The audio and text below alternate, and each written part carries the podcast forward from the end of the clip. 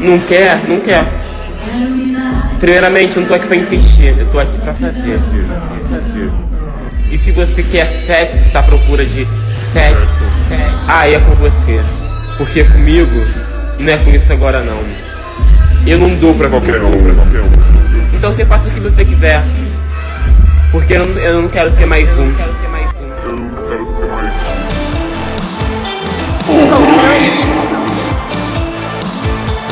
O tema do podcast de hoje é Existe amor entre homens? E para me ajudar, eu tô aqui com uma base psicológica. Eu tô aqui com o João.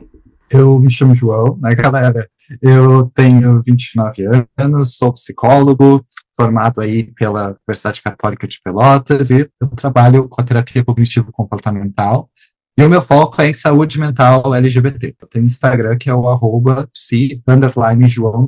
Perfeito. Para completar esse time eu tô aqui com o Lucas. Olá, galera. Sou Lucas, tenho 26 anos, né? Também sou formado em psicologia, também trabalho da TCC com a teoria cognitiva comportamental. Crio conteúdos nas redes sociais, né, para focado em homens gays. Falo um pouquinho de saúde mental e sexualidade. E meu TikTok, Instagram, Tinder também, né? Ó, já introduzindo o tema, underline Lucas Devito. tem que garantir, né? Pegar toda, toda a visibilidade, né? Pra garantir. Não, tem que se divulgar, tem que aproveitar todo espaço na mídia, não, não pode. pode. deixar passar, assim, não, não tá pode. Tá fácil. Não pode. Então vamos lá. Esses dias eu me deparei com um vídeo no Twitter onde tinha um gay que ele falava coisas do tipo, ai, que ele não se ele não sentia que fazia parte da comunidade LGBT, que não era tão acolhedora do ponto de vista dele. Ele falou também coisas do tipo, ah, eu sinto que não existe amor entre dois homens todo relacionamento homoafetivo tem um prazo de validade, que vai acabar em dois anos, ou até alguém propor abrir o relacionamento. E que também tem toda uma romantização do desinteresse, que ele não vê existência do amor nesse meio. Enfim, eu já vi vários discursos desses na internet, vira e mexe pipoca no Twitter isso. Para começar, eu queria perguntar para vocês. O que, que vocês acham? Ninguém tá mesmo afim de nada sério? Vocês acham que isso é uma questão principal entre homens que se relacionam com homens, ou isso atravessa a comunidade? Ou são causas diferentes? Eu acho que. É... Olha, primeiro eu vou avisar que esse é um tema que eu ando discutindo bastante no meu perfil e estou sendo cancelado constantemente por isso, mas eu não vou deixar me calar. e. Porque de fato é um, é um, assunto muito delicado e eu entendo que isso mexe bastante com a, com a saúde mental de LGBTs e falando aqui do meu trabalho de homens gays, né? Mas eu acredito que essa seja uma questão muito, muito geral, sabe? É, já ouviram falar da expressão modernidade líquida, né? E ela serve não somente para, por exemplo, pensar no consumismo, mas como nas relações. Então hoje eu vejo que a gente tem um modelo de relações amorosas, é, amizade também, acho que interpessoais no geral, muito de consumo, sabe? Parece que você, tipo, só presta para aquilo, então vou ter que te usar para isso, pronto, acabou. Tipo, não, não é algo que aprofunda, né? Mas, sim, eu acredito que existe, é, além dessa perspectiva, uma dificuldade maior de, é, é, é em administrar é, sentimentos, relacionamentos entre homens gays e na comunidade LGBT como no geral, sabe? Então, eu vejo que esse é um assunto que mexe muito, sabe? É como eu sinto toda vez que eu toco nesse assunto assim em público, até mesmo com um paciente, é como se eu estivesse tocando numa ferida, né? Porque realmente machuca, né? E, e também para mim por muito tempo foi, né? Porque é, por incrível que pareça, assim, gente, eu sou gay, acho ninguém esperava por isso, mas eu sou e é, e é, é algo que, que realmente eu já já me deparei muito assim na minha vida pessoal. Então assim, eu acho que existe de maneira geral, a gente está passando por um. É, eu acredito que historicamente falando, estamos passando por um período de. É, como que se fala? De transição, sabe? Em que a gente está colocando em prova muitos valores, né, no geral, e modos de, de se relacionar, e, obviamente, isso vai impactar nos relacionamentos. E aí, se a gente pensar em LGBTs que não conseguiram ter o desenvolvimento social ali normal, né, ou seja, foram impedidos pelo preconceito, aí a gente também, é, digamos, acentua, intensifica, eu acho que é a questão, sabe? Você acha que se falar de maneira geral, é, é isso que eu, que eu vejo no consultório, na minha vida, meus seguidores, né, e etc. Até complementando assim um pouco o que o Lucas fala, uma coisa que vem muito à minha mente também, e até esse é um assunto que é bem importante, eu acho, até da gente trazer dessa forma bem direta, porque até quando eu também falo sobre isso, o pessoal é bem reativo, assim, né? Eu imagino que o, o Lucas também perceba isso. Ih, o povo me mexe de morte, quase. Exato, exatamente. E uma coisa que eu vejo muito é que enquanto é uma questão social no geral, e, e, eu concordo com o Lucas que tem algumas questões específicas, né? Desde aquela questão de que nós, homens, a gente não é ensinado a ter trocas afetivas com outros homens desde pequeno, enfim, até o nosso desenvolvimento, a maneira como a nossa comunidade, historicamente, vivia o, o, a relação extremamente sexualizada, né, nas saunas da vida, né, que foi a maneira que muitos de nós encontraram para, enfim, para conseguir se relacionar com outros homens. Uma coisa que é importante também é de que a mídia, no geral, as séries que vê, os filmes que a gente vê, ou, enfim, né, as músicas, né, Lana não acompanham muito até essa modernidade líquida e reproduzem muito e, e isso aí tem toda uma questão artística junto, um amor, né, até citar o meu filme aqui, que é Titanic, que eu fui aqui agora no cinema duas vezes e foi maravilhoso, que é aquele amor, assim, é, extremamente intenso, aquele amor ponto de fadas, que ninguém briga, que é aquela coisa eu vivo por se você pula, eu pulo, né, que nem fala no filme. Ponto é, né, de que quando a gente vê isso, isso eu falo no geral, uh, mas até se a gente for pegar, por exemplo, Heartstopper, né, que foi uma série aí que mexeu com o mundo gay, né, que também mostra as coisas dessa uh, a gente vê e fala, poxa, uh, eu quero isso para mim, quero isso para mim e não existe mais isso, porque que é colocado ali é uma idealização. E a gente tende a pegar essa idealização e tentar trazer para a gente. E não existe uma relação assim, né? O, amor que a gente vê nos filmes não é o amor da vida real, né? E a gente tenta, até como o Lucas falou, de certa forma, comprar esse amor para a gente, né? De, da, da, maneira como a gente busca isso, né? Então, eu acho que é bem importante a gente trazer isso. Uhum. Eu fico pensando porque eu gravei recentemente um episódio que era a Marta foda, ninguém tá interessado em ninguém. Eu abri uma caixinha de perguntas e esse, essa foi a maior reclamação. E vieram de LGBTs, lésbicas, mulheres, héteros. Vem uma reclamação geral, assim. Por isso que eu pergunto, assim, se não acaba atravessando. Porque eu acho que também tem esse sintoma geral, assim, das pessoas estarem com dificuldade de se relacionar, sei lá, desde demonstrar seus sentimentos, é, demonstrar vulnerabilidade, mesmo uma questão de, de tempo, de investir numa relação, de ter tempo para construir. Eu acho que é muito isso que o João fala desse amor meio arrebatador que as pessoas buscam, que é algo que não tem tempo, não tem espaço para construção. Tipo, no Titanic, por exemplo. Ai, bati o olho num cara que é da segunda classe do, do navio, me apaixono e é isso, tipo, e rola aquele amor, e no final ela vai lá e. no final, a parte mais real é que ela subiu na porta sozinha e não deixou ele subir, sabe? Ela preferiu o conforto dela, não abriu mão, deixou o cara morrer. A parte mais é real para mim é essa.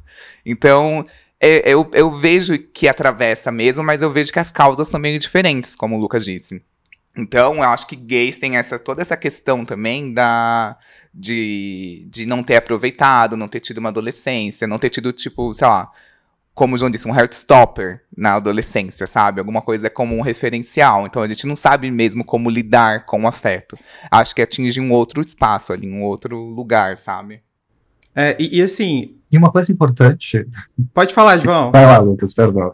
Não, eu ia dizer basicamente que a gente tem que associar muito isso ao, ao ser gay. Né? Ah, eu não, eu não tenho essa relação porque eu sou gay. Eu não tive o hardstopper lá na, lá na minha adolescência porque eu sou gay. Ser gay, em termos de orientação sexual, assim como qualquer outra orientação sexual, não impede nem torna alguém uh, incapaz de viver qualquer tipo de relação. É aí que eu acho que é importante a gente dar o um nome ao real culpado, né, que é o preconceito. Né? Muitos de a gente não teve a oportunidade, a gente não teve uma, uma educação sexual e afetiva que trouxesse essas questões para perto da gente. Né? E isso causa um desenvolvimento emocional que é, vai em cima de tudo isso que a gente está falando. Né? Hoje mesmo, os aplicativos mais têm ajudado, muita, muitas vezes, eles tra trazem uma impessoalidade, um certo controle que a gente não tem quando a gente está conhecendo alguém no, no, ao vivo, assim, né? Então, uh, toda essa questão, né, a gente chama de estresse de minoria, tecnicamente, né, que minoria como LGBTs, tudo isso vem acima de que já é difícil para todo mundo, né? É, mas é mais difícil pra gente. Aham. Sim. No perdão. E, e- tipo, eu até queria levantar um- uma pauta aqui que eu quero provocar todo mundo que tá ouvindo. Porque, assim, na- nas minhas DMs, nos comentários, a galera sempre fala. Ah, porque não existe ninguém interessado. Mas se juntar todo mundo, como é que essa conta não tá batendo, entendeu? E eu fico assim, ué, galera. Ué, e, eu- e o que eu fico pensando? É que o João falou foi interessante, porque realmente a gente cresce com uma idealização de esse amor romântico do príncipe encantado que vai salvar dos problemas, né? E eu tinha muito isso, eu achava que quem ia resolver os meus problemas seria tipo um relacionamento. E não é. Seria mais fácil? Seria muito mais fácil. Mas a gente não tem na nossa. é, acho que agora de maneira mais inconsciente. Nem a gente quer esse tipo de relacionamento, e por isso que não dá certo. Por isso que tem tanta gente que quer um relacionamento heartstopper, mas não tem. E não é porque não tem outras pessoas que não querem, é simplesmente porque nem a própria pessoa, no fundo, deseja, né?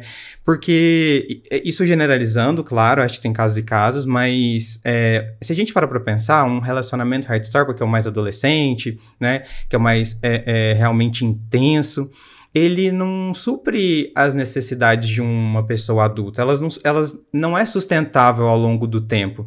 Então não é isso que a gente precisa, não é isso que a gente quer. Então você pode fazer, por exemplo, é, é, um aplicativo só de homens que querem ter interesses, é, é, digamos, entre muitas aspas, genuínos em ter um relacionamento. Vai virar um grinder com o tempo, vai virar, sabe? Então, então é, é, as pessoas reclamam, mas putz, vamos, vamos olhar também, vamos olhar mais a fundo. E aí, quando eu provoco essa, essa reflexão, as pessoas falam: Meu Deus, só porque eu sou gay agora eu tenho que ser da putaria, que não sei o que. Eu falo: Não, não é isso, né? Muito pelo As pessoas contrário. têm isso, né? O Lucas Oswald do, do 8 ao 80, É, né? A gente coloca. É tipo assim, ou você tem que né? ser adolescente ou você tem que ser da putaria. Que, que que é isso? É só isso que sua vida é? Se resumir a isso, eu fiquei pensando muito no que o João disse. Da gente, enquanto homens que se relacionam com homens, ter um, um desenvolvimento emocional um pouco mais diferente dos outros. Por exemplo, uma vez eu estava conversando com amigas, e aí, ai, como foi seu primeiro beijo? Quando foi e tal? E aí eu fiquei. Ai, todo mundo tinha, ai, com 12 anos, 13 anos. E o meu, com mulher, foi. Ah, eu beijei com 14, 15 anos, assim. Mas o primeiro com homem foi quando eu tinha 18 anos. Então eu perdi um tempo, sabe? Então eu sinto que eu sou mais atrasado. Antes a gente poderia colocar a culpa até no preconceito, né? Ai, não fui beijada porque era o beijo gay um tabu, não porque eu era feio, entende? A gente poderia descontar nisso, sabe? Tinha essa questão do preconceito, assim. Agora, hoje em dia, que a gente vê, sei lá, pessoas com- que já estão vendo Heartstopper, que in- infelizmente tem muito preconceito ainda, mas é algo mais naturalizado, ainda assim uma pessoa que tem 23 anos, 24, também reclama, sabe? Eu tenho 32. Então eu vejo isso, que eu cresci de uma maneira um pouquinho mais lenta. Os locais em que eu podia, sei lá, socializar com gays, trocar afetos, fazer amizades com gays, é, os primeiros lugares eram as baladas. E a balada é aquele lugar que é tipo de pegação, é paquera, é, é um ambiente muito competitivo. Então ali eu me comparava, ali eu via que tipo de pessoa beijava mais, ah, esse tipo de pessoa faz mais sucesso. Ah, eu vou, eu entendo que eu faço mais sucesso com esse tipo de pessoa. E eu sou o tipo de pessoa que se a pessoa me dá um fora, vira meu inimigo mortal, entendeu? Segui a pessoa, não seguiu de volta, inimigo mortal. Cheguei na balada, não quis me pegar, inimigo mortal. Então esse ambiente é um pouco tóxico, sabe? Então a gente, eu acho que a gente tem esse desenvolvimento emocional um pouco mais lento, sabe? E até eu penso que é muito também pela herança do machismo mesmo, né? Que também está presente. Que é aquela questão, né, de que homens não, po não podem trocar afeto. A gente vê isso na, na infância, né? A, a, a meninas geralmente são incentivadas, ah, as amiguinhas, né? Agora já meninos não podem abraçar coleguinha, não, é só pode no jogo de futebol, né? E, e etc. E, e isso vai também se bem, só ver homem hétero se, se elogiando, né? Uma coisa muito engraçada. É, uma, é um experimento que eu recomendo muito as pessoas assistirem, que é aquela coisa extremamente engessada, é aquela coisa extremamente assim. E seria muita ingenuidade a gente dizer que isso não tem também para o homem gay. É de a, a, troca muitas vezes ser na base da conquista, né? Não, eu vou conquistar, né? Tem muito essa questão do machismo que o homem conquista. Então a gente às vezes até pula as nossas emoções, regular emoções é fazer algo para a gente se sentir melhor, a gente vai com base na conquista. Enquanto a gente fica em quem a gente chama atenção nas festinhas, em quem, uh, sei lá, curte nossas fotos, em quem a gente fala no Grindr, no Tinder, etc.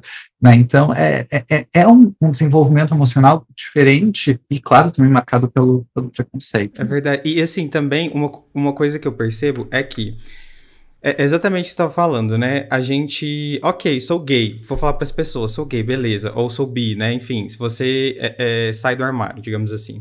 Aí o que, que, você vai fazer? Você vai lá, baixa o Tinder, baixa o Grindr, baixa não sei o que, vai querer em festa, beleza. E acho que isso faz parte da, digamos, da experiência. Não é que todo mundo tem que passar por isso, mas normal, é, é, comum, né? E, ok, você vai lá ver como é que é, como é que funciona, você vai procurar quem você é, eu acho que vai em busca da identidade, né? Que é o que a gente chama de adolescência tardia. E uhum. Aí tem muitas pessoas que. E, e eu vejo muitos é, homens gays, homens bis que, ok, parou aí, sabe? É, é, como se não conseguissem sair dessa adolescência tardia, atingirem a maturidade, sabe? De conseguirem, por exemplo, não, não é que deixar de ir em festa, né? Mas e tipo, putz, minha vida não é só festa, minha vida não é só coisas é, é passageiras, né? É de você conseguir mesmo é, é, estabelecer relações interpessoais no geral, não só de relacionamento mais sólidas, né? De você construir coisas para você, preocupar com, seu, com a sua profissão, né? E aí, quando você começa a, a sair dessas, dessas digamos, desses ambientes, né? Aí sim você consegue atingir uma maturidade e, consequentemente, você vai ter relações mais profundas com as outras pessoas. Só que o que eu vejo são muitos eu vou falar, tipo, homens gays porque é o que eu mais trabalho, né? Que eu mais vejo. Mas tem muitos homens gays que é, saem, tipo, vai pra balada, vai pro aplicativo e fica só nisso, sabe? Tipo, passa o resto da vida só nisso. E aí fica, ai, é, é, eu não acho ninguém para, para casar no, no Grindr. Sim, porque não é um ambiente que é propício para isso. Pode ser que você ache? Sim, pode ser. Mas não é propício para isso porque as pessoas estão indo lá com uma certa intenção. E o contexto ele importa muito. Então, eu vejo que falta esse, esse clique também, sabe? Conhecer outras pessoas fora desses ambientes específicos, que sim, podem ser pontes importantes, mas que a gente tem que entender que a vida é um pouco além disso, né? Eu acho que também faz muito parte do desenvolvimento emocional que falta um pouco pra gente. Né? Uhum. Né? A gente tem um desenvolvimento muito mais físico, né? Até porque tem essa, essa questão de o homem. A gente é tratado como homem hétero, né? Então, por boa parte da vida. Então, a gente pode explorar o nosso corpo, é tipo, ok, né? As pessoas estão interessadas nisso. Já a mulher cis, não. Né? Tipo, ela, ela tem que se preocupar com o lado mais emocional, ela trabalha mais o lado emotivo, né? Por isso que eles falam, né? Que lésbicas, é, é, quando juntam, tipo, é muito intenso. Mas é porque elas trabalharam mais o lado emotivo, né? E aí, o, o, o, homem gay, não. Um lado mais... É, o homem gay, não. Na verdade, o homem, né? É, trabalha o lado mais sexual, né? Então, acho que falta... São muitas barreiras, né? Para a gente conseguir realmente desenvolver um autoconhecimento, uma regulação emocional. Então, tem todos esses fatores que a gente não pode levar em. que a gente. Oh, perdão, que a gente tem que levar em consideração antes da gente falar. Ai, é, é, gays não prestam, LGBTs não prestam, sabe? E que até complementando, complementando o que o Lucas falou, né, de que a gente, é, é, todos nós crescemos com esses referenciais, né, e vai sendo reforçado. Qual é o referencial que a gente tem de gays? Né? É o gay animado, né? O gay das festas, é o divertido. vários namoradinhos, divertido, né? Que vai lá pra amiga, a Zara, carregando a sacola dela, aquela coisa toda. E aí, o que que acontece? A gente, de certa forma, a gente pensa, tá, então ser gay é isso. Então eu vou, para as festinhas e tal, não sei o quê. E é que nem o, o, o Lucas está falando, né? De que a, a, gente fica preso nisso, que já, ah, então ser gay é isso aqui, e fica vivendo um personagem que às vezes não não é quem a pessoa realmente quer ou que ela quer ser, né? Então é, é exatamente isso, esse desenvolvimento é um pouco uhum. além disso também, né? Um pouco além das festinhas, um pouco além do estereótipo. Sim, o Lucas falou sobre isso de tentar outros é, jeitos de se relacionar, conhecer de outras maneiras. É, e eu lembro que teve uma vez que eu conheci, através, conheci, acho que foi meu primeiro amigo, assim, gay que eu fiz. E foi muito engraçado, porque eu conheci ele através da minha amiga. Ah, minha amiga, ah, também tem uma amiga, sabe? Ah, é a mulher amiga, a Fag Reg, que tem um amigo gay, tem outro amigo gay de outro ciclo. Ah, eu vou fazer eles dois se pegarem, serem amigos. E aí, ah. nesse primeiro contato. Essa, essa, essa, essa, junção. E aí, nesse primeiro contato, eu lembro que passou muito pela minha cabeça, assim, aquele tipo de pensamento. Hum, será que ele me beijaria? Será que eu pegaria ele? Será que a gente vai se pegar? Ele é mais bonito do que eu? Ele é mais engraçado do que eu? E se ele não me quiser? Por que, que eu tenho raiva dele? Sabe? Eu sempre venho esses pensamentos assim, de tipo de. que já são meio pré-estabelecidos, assim, tipo de. Ai, será que a gente vai se beijar? Será que o quê? Ou a gente vai ser. Sabe? Parece que não flui às vezes. Não flui. Então, pra mim, engessado, eu fico, né? É meio engessado, assim, tipo, e ele fala a mesma coisa, que ele pensou, ah, será que ele é mais engraçado do que eu? Será que ele tem ciúmes? Tipo, gera uns ciúmes da amiga ali ao mesmo tempo também. Enfim, a gente se tornou muito amigo, mas eh, sempre tem essa relação, assim, de tipo, recentemente eu conheci um casal. E aí, um, dos, um do, do casal ficava piscando muito. E eu não sabia, ele tem. Deve ter algum tique, alguma coisa. E aí, o, o cara tava piscando, virou pra mim, eu não tinha falado com ele, que ele tava atrás do namorado, tava no bar do lado. Aí, quando a namorada dele afastou, eu comecei a olhar pra ele, é, ele tava piscando. Aí eu falei assim, gente, acho que eles são. querem uma marmita, sabe? Você já começa a pensar, e, e isso entra na frente da, da, da, possível relação ali, sabe? Antes de qualquer coisa. Será que eles têm isso assim? Será que ele tá querendo isso? Será, será que eu beijaria? Será que não? Será que. Sabe? Eu acho que sempre tem essa, esse filtro, assim, sabe? Que tem um bloqueio que não deixa ser tão leve, pelo menos para mim. É, assim, na, na, minha vida mesmo, é, pessoal, eu fico, eu fico percebendo muito. Agora, tipo, que eu mudei para São Paulo, né? Completei meu ciclo natural de nasce gay, cresce no interior e muda para São Paulo. Aí daqui a pouco eu vou arrumar um relacionamento e vou ter que abrir ele. É, porque é assim, natural, né, do gay. Tô brincando, gente, tô é. brincando. É, mas eu percebo realmente, porque a, às vezes você só quer fazer amizade com a pessoa, né? E muitas vezes a gente leva para esse lance, tipo, hum, será que eu vou ter que beijar? Será que eu vou ter que, tipo, é, é, é, transar? Será que eu vou ter que ter relação? Será que eu não vou? Será que vai ser meu inimigo? Será que vai ser meu amigo? então fica sempre isso, sabe? E é muito automático, né? Fica, fica isso muito automático. E eu percebo até mesmo uma rivalidade, né? E aí a gente não abre é, é, portas para conhecer a pessoa romanticamente, para conhecer a pessoa amigavelmente, né? Ou para conhecer a pessoa de maneira nenhuma, porque a gente já estabelece um, um padrão. Eu acho que isso vem muito por necessidade de proteção, sabe? Eu acho que é uma, um mecanismo de defesa e que a gente fica nessa, sabe? Ou transa, ou odeia, ou vira amigo. Então, é sempre, tipo, muito bem definido e muito rápido, né? 880, então, 800, eu, eu, né? É, 880, 800, perfeito, é exatamente isso. É, o nosso, o nosso contato, historicamente, é muito sexualizado, né? Que é aquela questão, né? Eu sempre falo isso, hétero faz amizade em tudo que é lugar, né? Porque a pessoa não, não tem aquela questão de ocultar quem ela é para que, às vezes, ela não seja morta, né? Que a gente sabe que acontece. Então aí uh, a, a, gente teve essa uh, questão de localizar onde a gente se relaciona, né? Por isso até que o pessoal ah, a cena gay nas festas, porque historicamente o nosso contato ele foi para esses locais onde era mais sexualizado mesmo, né? As saunas, os banheiros, né? Que diferente na, na teoria que eu tenho isso meio que se transformou no Grindr, por exemplo, né? De, de, todo esse contato ele ser muito sexualizado. E tem até um livro que eu gosto muito, que eu recomendo. Acho que ele é um livro, entre aspas, para terapeutas, uh, psicanalistas, mas ele, ele, ele, tem uma linguagem muito importante, que é o Muito Além do Arco-Íris. Uh, agora ele tem um subtítulo que eu esqueci, mas o título é esse, que é do Clécio Borges, e coloca vários casos clínicos que ele modificou, né, que ele atendeu e tal. Ele é uma das referências assim terapia afirmativa aqui no Brasil, e ele coloca o que é muito importante de que era justa, justamente um menino. É, eu, eu, lembro que o nome do, do no caso era Davi, acho que é esse o nome do menino que ele usou, o, o nome do menino, que colocava ninguém quer nada sério, porque ninguém quer, porque hoje os homens só querem saber de puta, de curtição, aquela coisa toda. E aí, uma das coisas que foram que eles foram observando, né, durante a análise, né, durante a terapia, enfim, foi que o próprio Davi, né, um menino, se comunicava com as pessoas de uma forma extremamente sexualizada. Então, isso é uma coisa muito importante de apontar, né? Nós, homens gays, muitas vezes a gente quer namoro, a gente quer o romance de Titanic, mas a gente se comunica com os outros de forma extremamente sexualizada, né?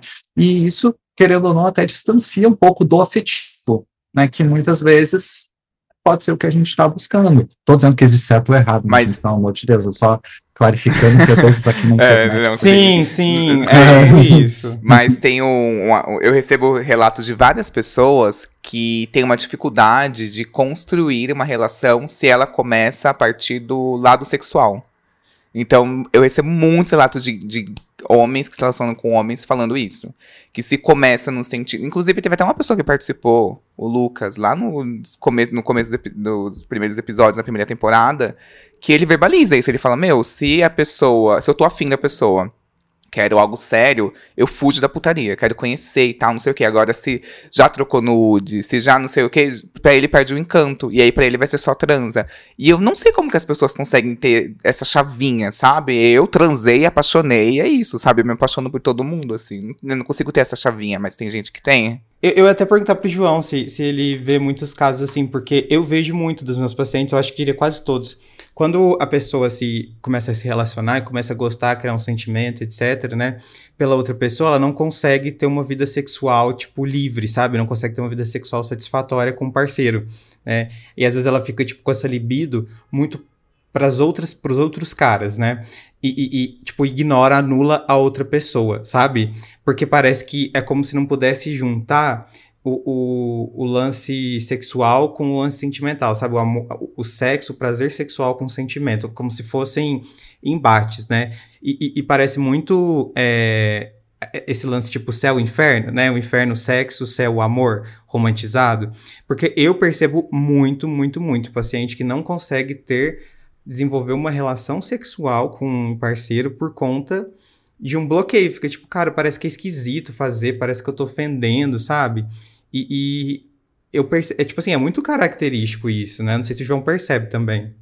Sim, sim, e, e é muito aquela coisa, claro, né, né, Lucas, eu penso que tem, tem, tem muitas razões, assim, para isso, né, e aí a gente teria que ver o caso a caso. Mas uma das que eu vejo muito, assim, né, que é muito aquela coisa que a gente estava falando antes do comprar, né, ok, tô namorando, beleza, joinha para mim. Ah, e agora, né, o que que acontece? Né, então, acaba que justamente fica muito aquela parte comprar, né, o comprar a relação, sendo que uma relação, muitas vezes, ela vai ter seus baixos, ela vai ter as suas questões, a gente vai precisar comunicação, né? Até a gente fala, como que eu descubro essa chavinha? Falando, gata. Não tem, não tem muito jeito, não, é falando. É, A gente precisa comunicar, e, e isso é, é uma coisa muito assim, né? Eu atendo pessoas LGBT no geral, mas maioria gays, e é muito aquela questão de ah, essa dificuldade na comunicação, até questões sexuais também. A pessoa fica muito assim, ah, mas eu acho que é isso, mas eu acho que é aquilo, mas e se for isso, e se não sei o quê. Gente, vamos falar, né? Vamos falar sobre isso, vamos trazer um pouquinho mais, né? Equalizar essa relação. E isso é uma dificuldade que eu vejo em muitos homens gays, de falar sobre o que sente. Eu acho que isso é um dos cernes, na verdade, das questões, né? Da, da expressão emocional. A gente é muito, às vezes, naquela questão da me achar ah, que eu sou fraco se eu fizer isso, eu achar vulnerável. Todos nós somos vulneráveis. Né, mas é, é ex- exatamente aquela de parece que ah, ele vai me ver menor, ele vai me ver como inferior se eu fizer isso. As relações parecem até mais jogos de poder do que uma troca de parceria mesmo ali com aquela pessoa. Não sei se faz sentido isso para vocês, mas é uma coisa que eu observo. E no final cai sempre pro machismo, né? O assunto pro machismo, porque é isso que homens héteros têm também. Eles não conseguem se abrir e fica sempre nessa nessa perspectiva do tipo, ah, preciso dominar, não posso chorar, não posso demonstrar sentimento Uhum. perto das outras pessoas, porque senão eu vou perder o meu poder de macho alfa, né? Enfim, essas, essas Vou me tornar Uma- uma baboseira, vulnerável, que a né? gente- É, como se. Cara, é muito mais corajoso quando você demonstra sentimento, chora, né? Do que se você ficar nesse papel aí que ninguém acredita nem você mesmo, né? Então. Uhum. Mas eu, eu penso muito assim. lacre, hein? eu, eu penso muito assim, sei lá. é, enfim, tem toda a questão do machismo estrutural, enfim, mas é, enquanto é, eu, enquanto um homem gay, eu sempre me vi muito sozinho nesse sentido. De tipo, de- de- emocionalmente mesmo. Tipo, eu descubro que eu sou gay sozinho. Eu tenho esse insight sozinho. E aí, é, eu tenho que lidar com isso sozinho. E aí, as pessoas começam a apontar. Isso em mim. Aí eu começo a me achar estranho, me achar diferente. E aí eu tenho que lidar com esse sentimento sozinho. Aí até eu conseguir me sentir muito confortável e muito à vontade com esse sentimento depois que eu processei sozinho, aí eu consigo compartilhar com alguém e não imagino qual que vai ser a reação da pessoa. Podem ser milhares, inclusive, até mesmo matar a gente. Então eu penso que tudo é muito sozinho. Então assim, nesse momento em que a gente tem que, qual o momento que a gente tem que abrir? Ai, agora eu vou ter que abrir. Agora eu vou ter que compartilhar. Agora eu vou ter que falar, sabe? Eu acho que é muito difícil isso, você fazer isso, virar essa chavinha dentro de você, sem ter um tipo de acompanhamento terapêutico mesmo, assim, sabe? É, e às vezes fármaco. Não, é que até porque a gente, nesse nosso desenvolvimento, assim, a gente não tem é, referenciais, Aham. né? Isso é uma coisa muito importante. Todo ser humano precisa de referenciais. E onde que a gente acha referenciais? Geralmente, muitos de nós Pornô, acham no exato, pornô, né? isso. Muitos de nós aprendem o, o que que é o ser gay é no pornô.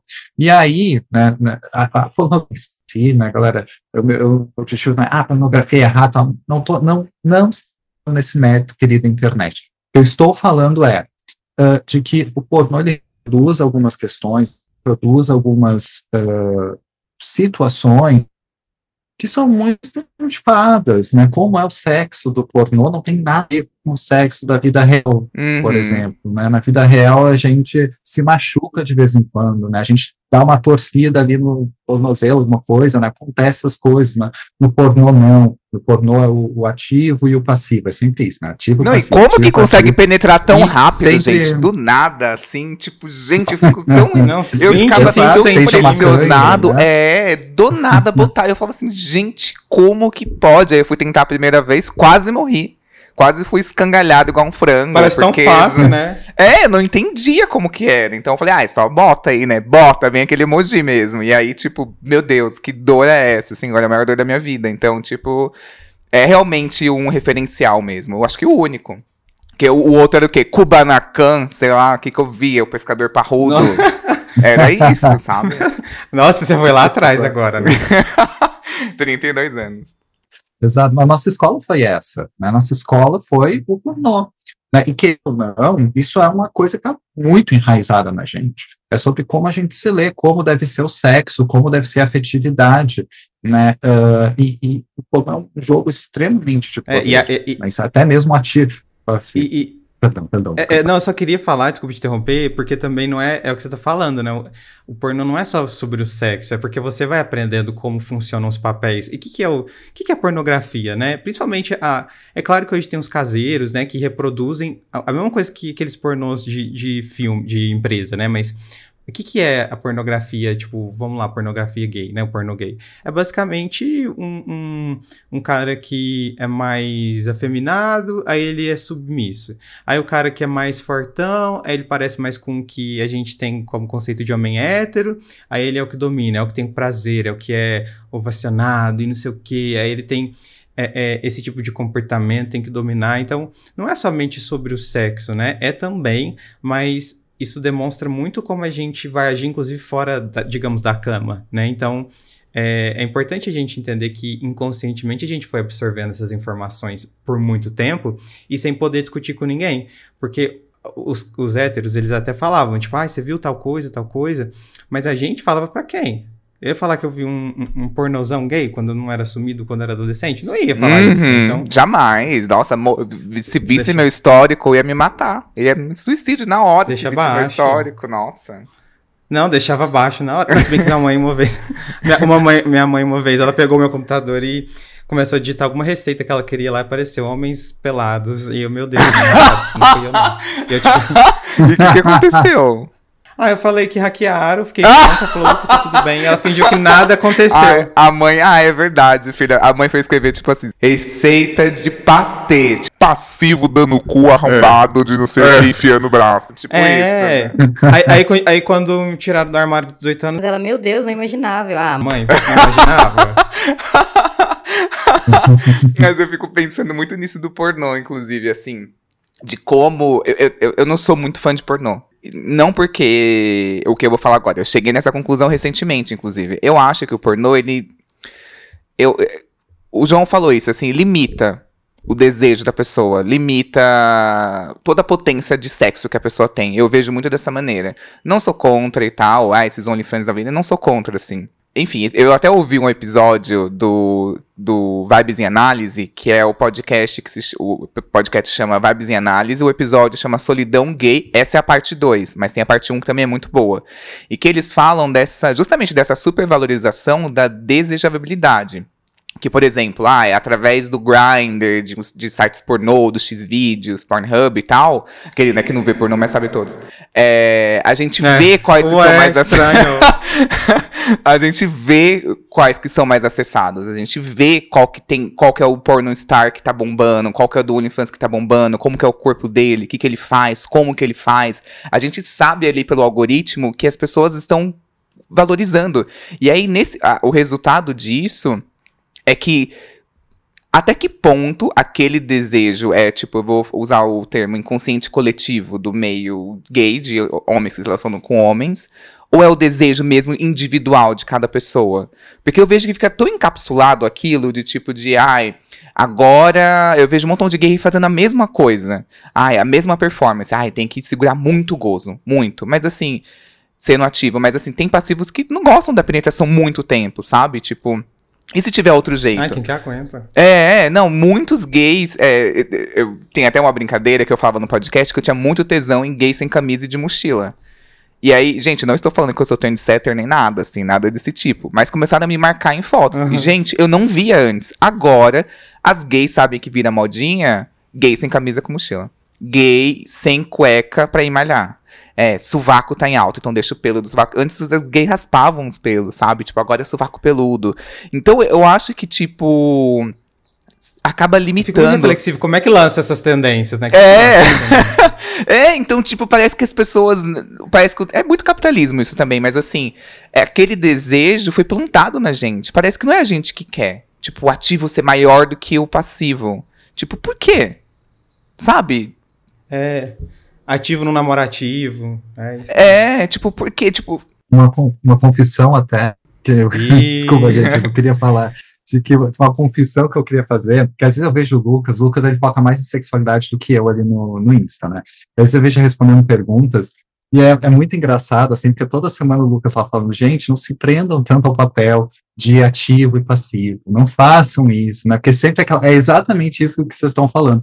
É aquela coisa de, não, eu sou ativo e não sei o que tem que ser assim, eu sou passivo e tem que ser assim. Acha que é possível um ativo fazer tal coisa? Acha que é possível. Gente, vamos sair da caverna do, dra- do dragão, gente. 2023.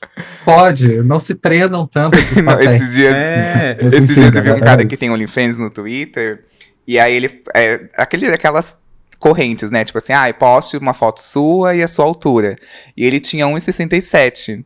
E ele colocou. Aí o- alguém compartilhou e colocou assim: Nossa, um ativo de 1,67? O que, que eu vou fazer Ah, com isso? vi. Vou enfiar no meu cu ele inteiro? Então, tipo, eu acho que tem essas pseudo-regras, assim, pré-estabelecidas, que muitas vezes limitam, sabe? De tipo, de ai, o pênis tem que ser desse jeito. E tipo, não, às vezes uma Não, pessoa tem um puta pênis e total. vai ser horrível o sexo, que a pessoa não sabe usar direito, sabe?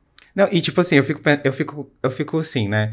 Putz, já é tão difícil a gente arrumar um relacionamento hoje. E agora, assim, falando porque realmente é difícil, porque hoje a gente tem tanta, tem tantas lutas internas pra gente entender quem a gente é. A gente vive numa sociedade em que a gente. É o que eu falei, eu acredito que a gente esteja em uma fase de transição. Então tem tanta coisa mudando o tempo inteiro, né?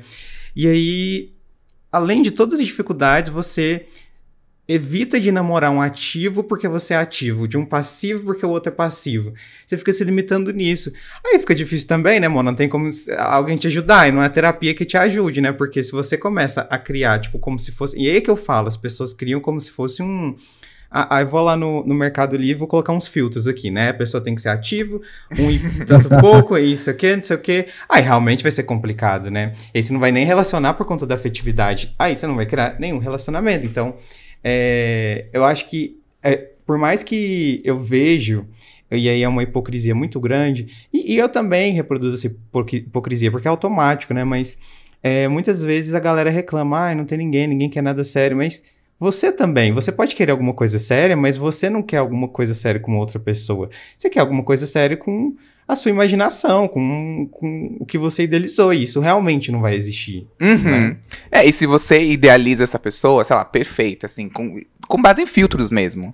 Igual aquele cara que falou que tem 38 tipos de urso, sabe? Aí você imagina o tipo de urso número 17, que não tem muito pelo, tem altura X. e tal. Aí você imagina aquela. 38? 50 É, você urso, imagina né? aquela pessoa, aí ele tem que ser ativo, aí ele tem que ser.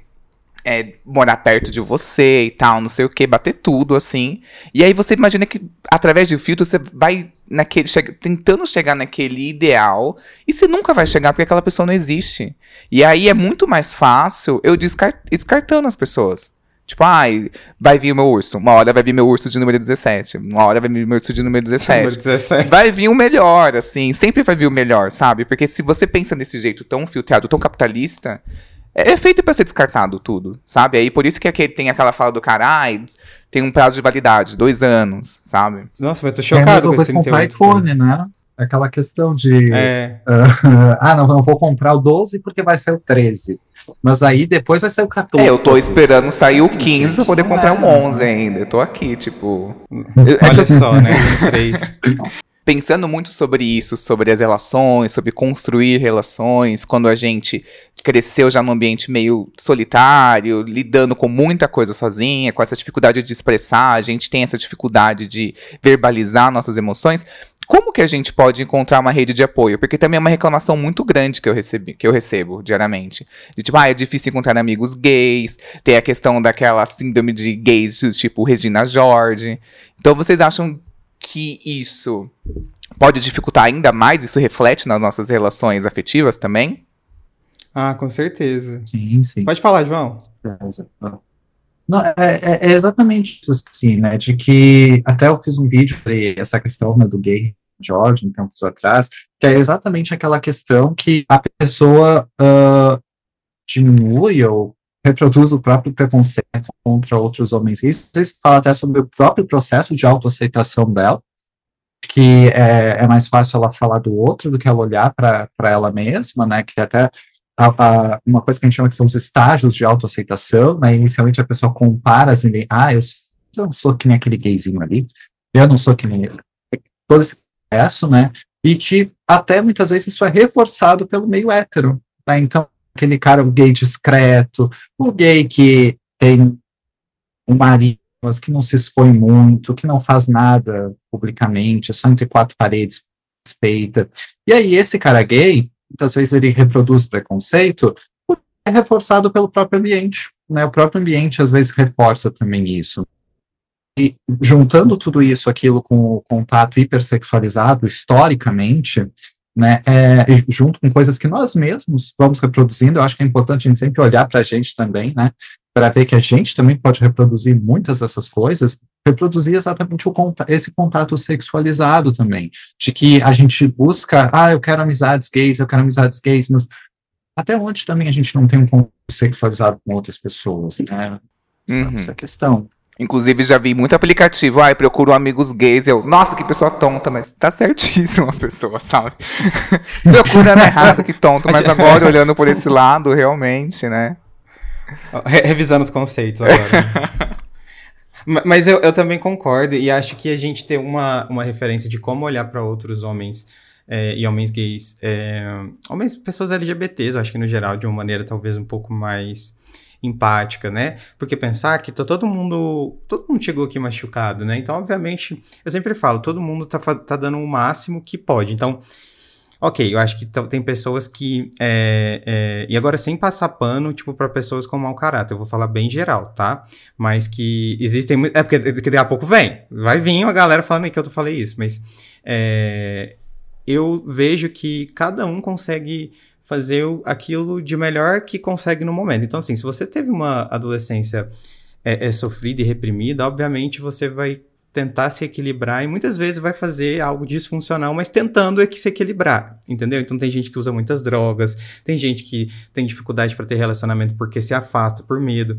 E, e, não é que seja um comportamento positivo, a pessoa tem que mudar. Mas ela faz isso tentando, é, é, tentando se regular, sabe? Tentando se equilibrar. Não da melhor maneira, claramente, mas ela tá tentando, sabe? Então é importante a gente entender isso também, ter esse certo tipo de empatia. Ai, Lucas, mas ninguém vai ter empatia comigo. Cara, mas isso é por você, sabe? Faz isso por você você, não somente pelos outros. Faz isso por você, porque se você crescer, se você se desenvolver pensando que o mundo é ruim, que, que, é, que os LGBT são ruins, que homens gays não prestam, você tá falando de você e você tá assumindo que você não vai ter oportunidade de ter bons momentos com os outros caras, com outras pessoas, né? E aí você realmente se fecha. Você realmente se fecha. Então, quando a gente começa a desenvolver relações, por exemplo, ok, vamos enxergar os outros caras, os outros LGBTs, é, é, sem, tanta, sem tanta máscara, né? Sem, tanto, é, sem tanta lente, assim, né? Pré-definida. Aí você começa a descobrir é, quem que a pessoa é, por que ela age assim, você começa a ter um pouco mais de empatia. Então, você não precisa fazer nada mirabolante para arrumar tantos amigos, né? Claro, você tem que se expor para as pessoas, né? Você tem que tentar essa exposição. Mas talvez só um olhar diferente já te coloque mais em contato com as pessoas e isso te ajuda a ter outras referências, ter pessoas que te entendam, né, para você conversar sobre relacionamentos. Então acho que é, o olhar que a gente dá, né, até mesmo como o João falou, talvez seja o mais ideal para você arranjar amigos gays. E amigos gays vão te dar uma, uma, uma possibilidade de aumentar o seu repertório e se sentir incluído. E quando você tem isso tudo, fica muito mais tranquilo você conseguir desenvolver um relacionamento amoroso, né? Com, com, e saudável, né? Porque não adianta só querer ter um relacionamento amoroso, tem que ter um relacionamento amoroso saudável, né? Ao invés de colocar filtro de, de digamos, é, ativo, passivo, corpo, e criar catálogo de urso, né? 38 tipos de urso, cara, cria, tipo, também de, da parte mais emocional, né? Interesses em comuns, é, porque é importante também. É claro, a parte física, ela vai importar? Ela vai importar, porque a gente tem que ficar com quem a gente se atrai, né? Mas não deve ser, tipo, somente ela o centro da, do negócio ali, né? Tem que ter uma parte mais emocional também. Uhum. É, eu fico pensando muito nisso, assim, de, de, de onde vem também esse pensamento para poder. De onde vem essa comparação, sabe? Com quem a gente está se comparando? Porque quando a gente pensa nessas relações, ah, sei lá, era muito mais fácil socializar. Eu, eu socializo muito mais fácil com mulheres. Então, é, até eu conseguir construir uma rede de amigos gays demorou bastante mesmo. Então, foi amiga de amigo, aí eu, aquele amigo trouxe outros amigos, me apresentou para outros. Mas sempre que eu chegava, tipo, num rolê que já tinha, o, tipo, os gays que já eram daquela turma, eu sempre chegava muito constrangido. De tipo de, ai, eu sou, eu sou muito engraçado, eu conquisto as pessoas pelo humor. Aí se já tem uma gay engraçada, já gera um embate. Então aí, tipo, já começa a criar aquela. É, aquela ah. rivalidade. Cadê a gayroridade? Entendeu? Tá faltando isso. Então aí, aí eu, a gente já, eu já tenho esses dedos assim, de tipo, de ah, eu preciso chegar devagar. Porque quando chega um gay novo no, no meu rolê, eu também já sou meio territorialista. Nós gays somos meio territorialistas, sabe? Tem essa coisa assim de tipo, cuidado com as minhas amigas. Cuidado, você fala, ah, você é engraçada, assim, ó, a senhora é engraçada. Então, a gente é meio combativo com essas pessoas novas, assim. Então, é um exercício que eu acho que tem isso também, assim. Eu acho que a gente pode pensar melhor, mas eu acho que é muito do gay mesmo, assim. E quando conquista é uma, uma, uma relação muito forte, eu acho.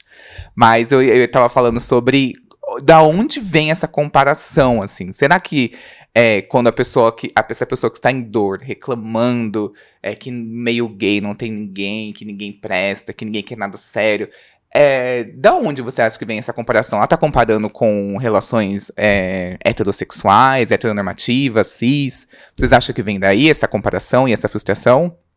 Acho que um pouco. Eu acho que um pouco. É aquela questão também, né? A gente é ensinado a, uh, a odiar mesmo comunidade desde criança. A gente é ensinado a direcionar o nosso olhar e o que é válido, e, e relações hétero-cis são validadas e incentivadas socialmente desde o primeiro dia, né, e tudo que foge desse tipo heteronormativo tem que ser ocultado, tem que não pode ser, ser mostrado, né? É errado, é degradante, é promíscuo, né? Que é uma palavra que gay adora, gays são promíscuos, né? Então, uh, a, a gente aprende isso desde cedo na vida.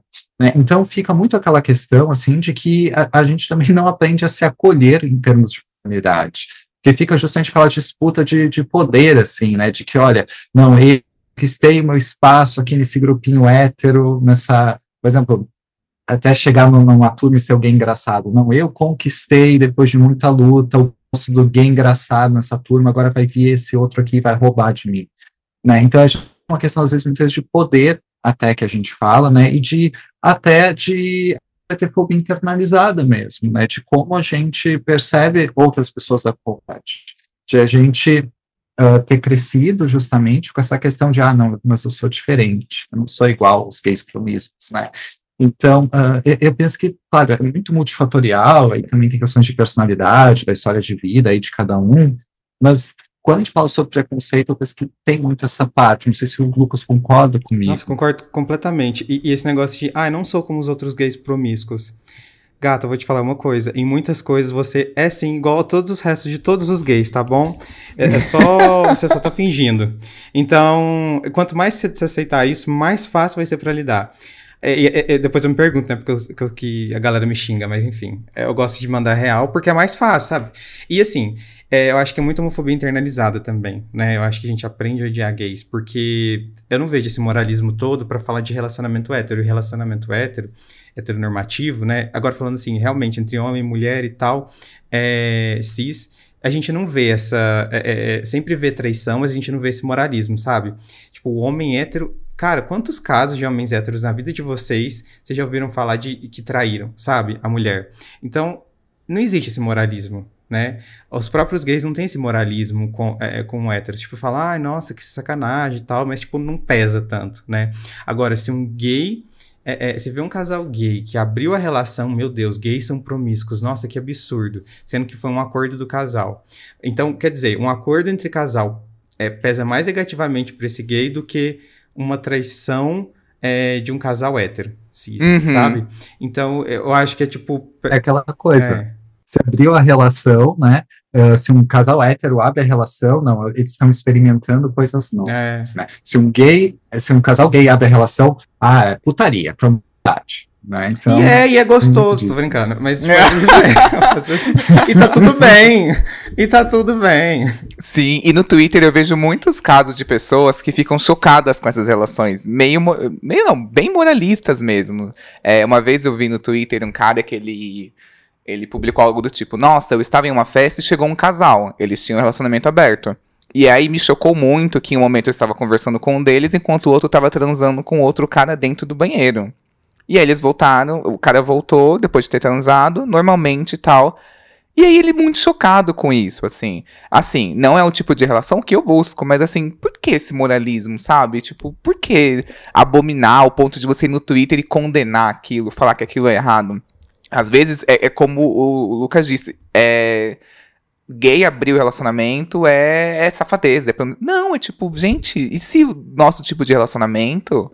É, é esse, assim, sabe? Eu fico pensando muito sobre isso, assim, essa liberdade, que a gente sempre foi mais livre, a gente sempre foi um pouquinho mais à frente. Eu, eu penso muito dessa maneira, assim. O, o, Lucas disse também no começo que a gente tá nessa, nessa, nessa era líquida, que a gente não tá entendendo, que, é, que eu vejo que é muito o fim do amor romântico. Não o fim, porque vai continuar muito tempo, mas assim, da gente questionar o amor romântico, questionar modelos monogâmicos e testar Sabe? A gente tá aí pra testar. Testar, às vezes não é pra você tá tudo bem, mas eu acho que essa condenação é, dentro da própria comunidade para com pessoas que não são monogâmicas, têm poliamor, beira ali no moralismo muito chato, sabe? Que eu acho que, que não é saudável. É um debate que, que, que bota gente, bota uma galera dentro da comunidade, a, a margem daquela comunidade que já é marginalizada, sabe? Bota, vai dividindo mais ainda as pessoas, sabe?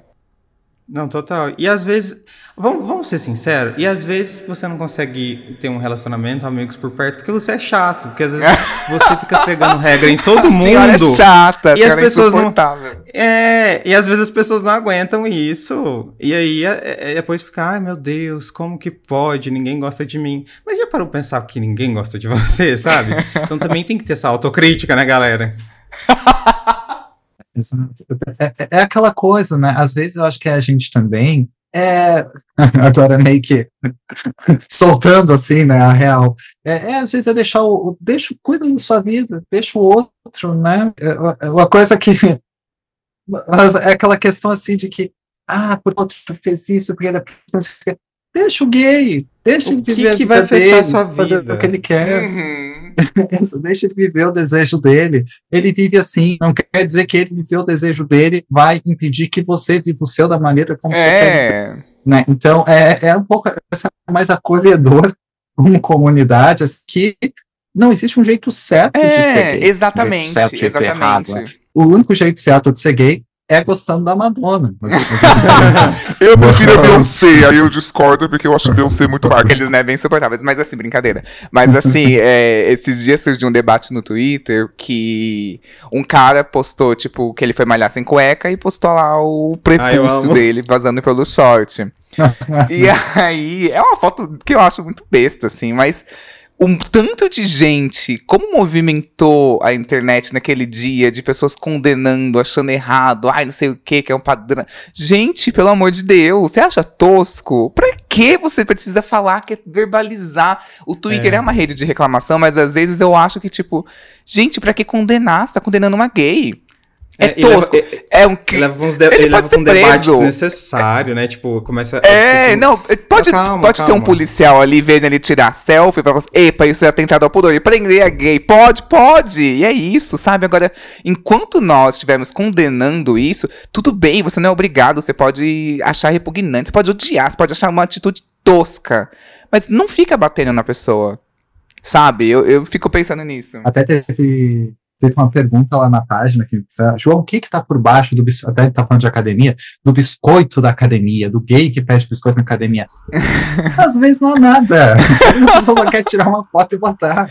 É, o Freud falava isso, às vezes um charuto é só um charuto, gente. Eu, eu sou, eu sou, eu sou esse gay. Quer dizer, eu não posso foto do meu prepúcio, mas eu, eu- posso foto na academia e tá eu, eu não levo lá, Às eu tenho vezes medo é de ser só- assaltado, mas senão eu tiraria a foto na, na academia.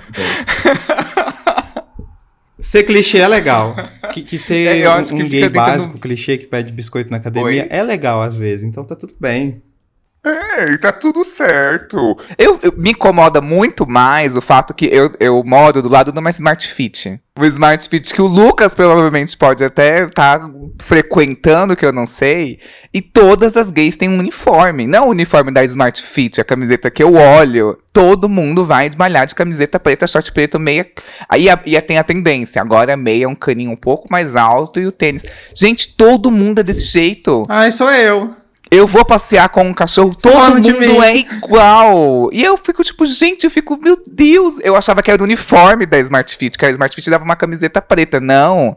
As gays queriam criar um dress code ali dentro. E é isso que eu acho legal também de, de passar pra cá, que é assim, de- já mudando um pouquinho, emendando nesse assunto, Que as pessoas falam assim, ah, o meio gay, o meio gay.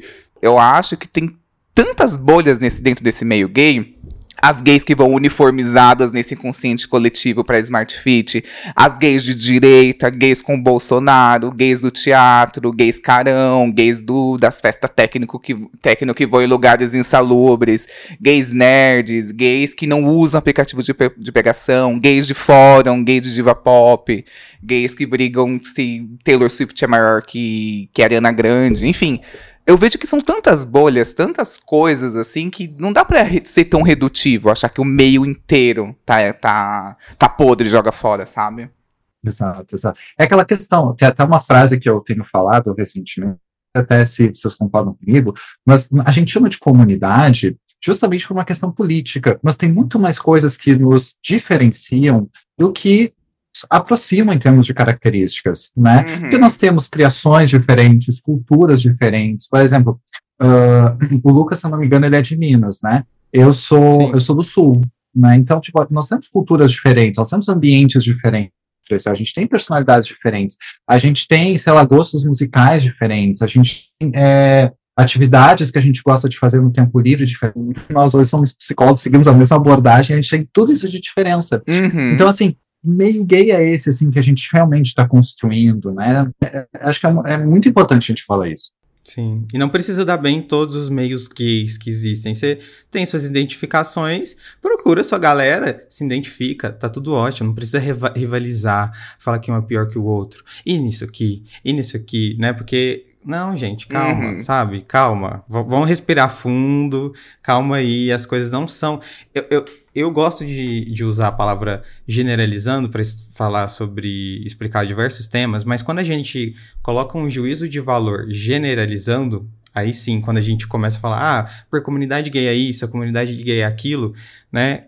Para nosso. pra gente pensar e julgar é, é, as situações aí eu já acho que é burrice, sabe? Porque você realmente se fecha, se fecha, né? É uma falta de repertório comportamental muito grande, porque você se fecha para se abrir para novas pessoas. Então, por você já ter pré-julgado que é, é, é, sei lá, tipo, os gays ursos, né, ou os gays smart fitters, eles são dessa maneira, você se fecha, sabe? Então, eu acho que, na verdade, é, a, grande, o grande, a grande solução é explodir o mundo inteiro e começar tudo de novo. Mas eu acho que é essa ser redutivo com isso, porque mesmo dentro da Smart Fit, os Smart Fitters aí, as gays, tem a gay Smart Fitter que faz banheirão, tem a gay que não faz banheirão, tem a gay tem, que vai lá pra malhar no horário banheirão. dos velhos. É, não faz banheirão, nunca faz. vi. Acho que essa aí não tem. Acho que essa não tem.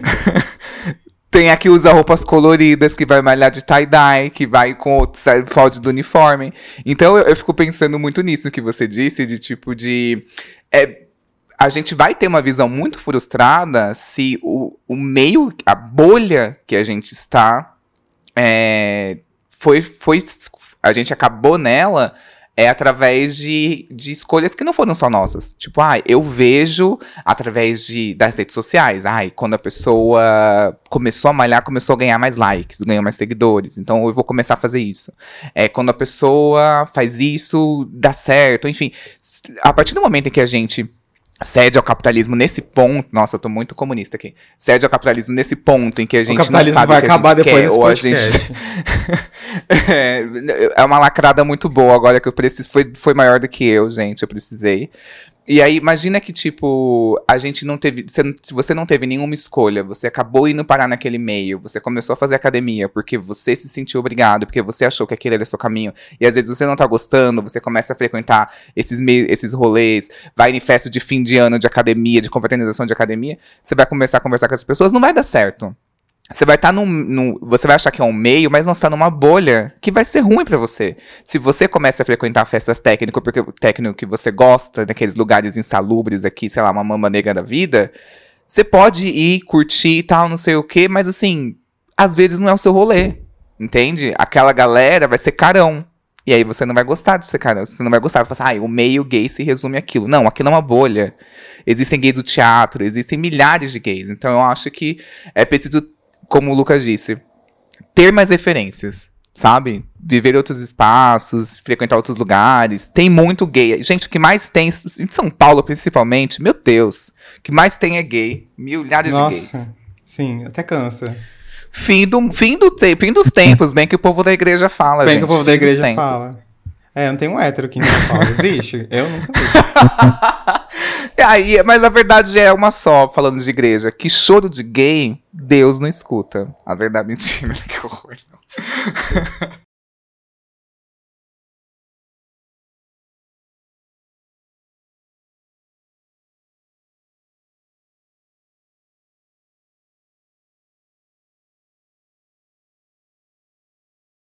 Queria muito agradecer essas participações psicoterapêuticos, assim, aproveitei pra fazer minha terapia aqui também, porque meu analista deu um pé na minha bunda, gente, no começo do ano foi bem difícil, foi horrível. Eita. É, gente, tô me diagnosticando através do TikTok.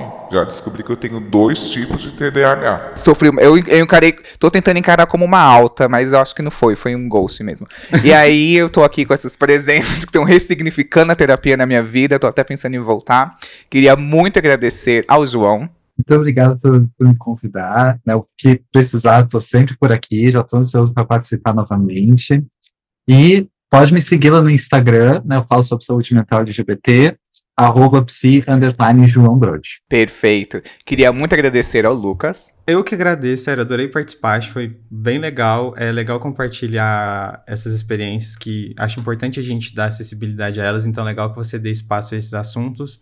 E bom, é, falo sobre saúde mental, principalmente para homens gays, underline Lucas Devito, Instagram, TikTok. Quem quiser Tinder também é esse aí. E eu juro que eu sou legal também. Às vezes eu, às vezes eu sou meio direto aqui, posso ter sido direto, mas lá eu também sou legal, tá? Às vezes eu, eu dou um carinho também. Dou um carinho, dou um biscoito. A mão que bate é aquela que afaga também, não é? é também, é também. É isso mesmo. E pra finalizar, eu queria fazer uma pergunta pra vocês. Pra essa pessoa, pra esse gayzinho que se relaciona com outros gays, com outros homens, é, ou pra essa pessoa, essa pessoa bi, ela tá inserida nesse contexto, tá achando que o meio gay não está legal, ela tá com essa visão de mundo. O que, que ela pode fazer pra sair desse ciclo? Como que ela pode ter um novo olhar sobre isso? E parar de reclamar um pouco. Uma coisa que eu posso, posso colocar, até meio que é, é, a, é a base da minha abordagem, né, que é a TCC, é a gente não acreditar em tudo que a gente pensa. Às vezes, as nossas experiências que a gente teve, eu acho que é importante a gente também se acolher, eu acho que muito do que a gente falou hoje aqui no podcast é sobre a gente se acolher, a gente entender que não foi fácil a gente chegar até aqui, lidar com tanto preconceito, mas às vezes, mesmo que a gente tenha experienciado determinadas coisas na vida, não quer dizer que isso resume o meio gay. né? Isso não resume, por exemplo, as vivências gay ou que todos os caras gays são assim. Mesmo que a gente até tenha pensamento sobre isso. Para a gente não acreditar no que a gente pensa nesse contexto e a gente continuar buscando pessoas ah, que tenham valores parecidos com os nossos, e valores, não estou falando valores morais, mas, por exemplo, que tem ah, questões em comum com a gente, seja buscar em ambientes ah, fora de festas, fora dos aplicativos, mas também a gente trazer esse questionamento, né, que não é porque eu tenho esse pensamento, ah, homens gays não querem romance, né, que isso necessariamente é verdade. Eu acho que a gente fazer esse questionamento é mega importante. É, e eu acrescentaria tudo isso a, a pessoa entender que sim, ela pode conseguir um relacionamento gostoso, pode ter flores, café da manhã na cama, pode ser uma delícia. Mas que vai precisar sim de muita. é, é, entender a complexidade das relações, elas não vêm prontas, não vai ser ninguém perfeito, então saber administrar isso. É, não é fácil ter um relacionamento. É gostoso, mas não é fácil. É um tempo que a gente desprende. E que às vezes você não tá preparado nesse momento e tá tudo bem, né? Então, assim, primeiro, você tá bem com você mesmo, como é que tá a sua vida. Preocupa com isso. Porque quando a gente preocupa com, com como a gente está, a gente vai tirando essas crenças que desde que você é criança, você vai aprendendo que gay não presta, que gay só quer sexo, que gay é isso. E vai entendendo que sim, tem muito gay que pode ser assim, mas que também existem vários tipos de, de, de gays, né? Como a gente falou aqui. Vários tipos de pessoas bis, né? LGBTs no geral. E que a sua mente, ela vai, obviamente, fazer uma manobra mental para confirmar suas crenças. Então, é, é, ao invés de você valorizar um, um comportamento que, é, digamos, ameaça essa crença, não, você só vai olhar para aqueles que é, confirmam, né? Então, não acredita em tudo, né? Como o João falou, não acredita em tudo que a sua mente faz é, é- é você pensar, você sentir, né? Se questione, seja questionador de você mesmo. E, porque assim, se você continuar nisso, você pode continuar, claro, acho que é uma escolha sua, mas no final das contas, quem vai sofrer é você, né? E isso você não merece sofrer, porque eu acho que já foi muito sofrimento até aqui, né? Até chegar aqui, realmente foi várias batalhas, então acho que tá na hora da gente ser legal com a gente mesmo. E ser legal com a gente mesmo é ser legal com, com digamos, é, é como a gente vê o mundo, a forma como a gente vê o mundo, né?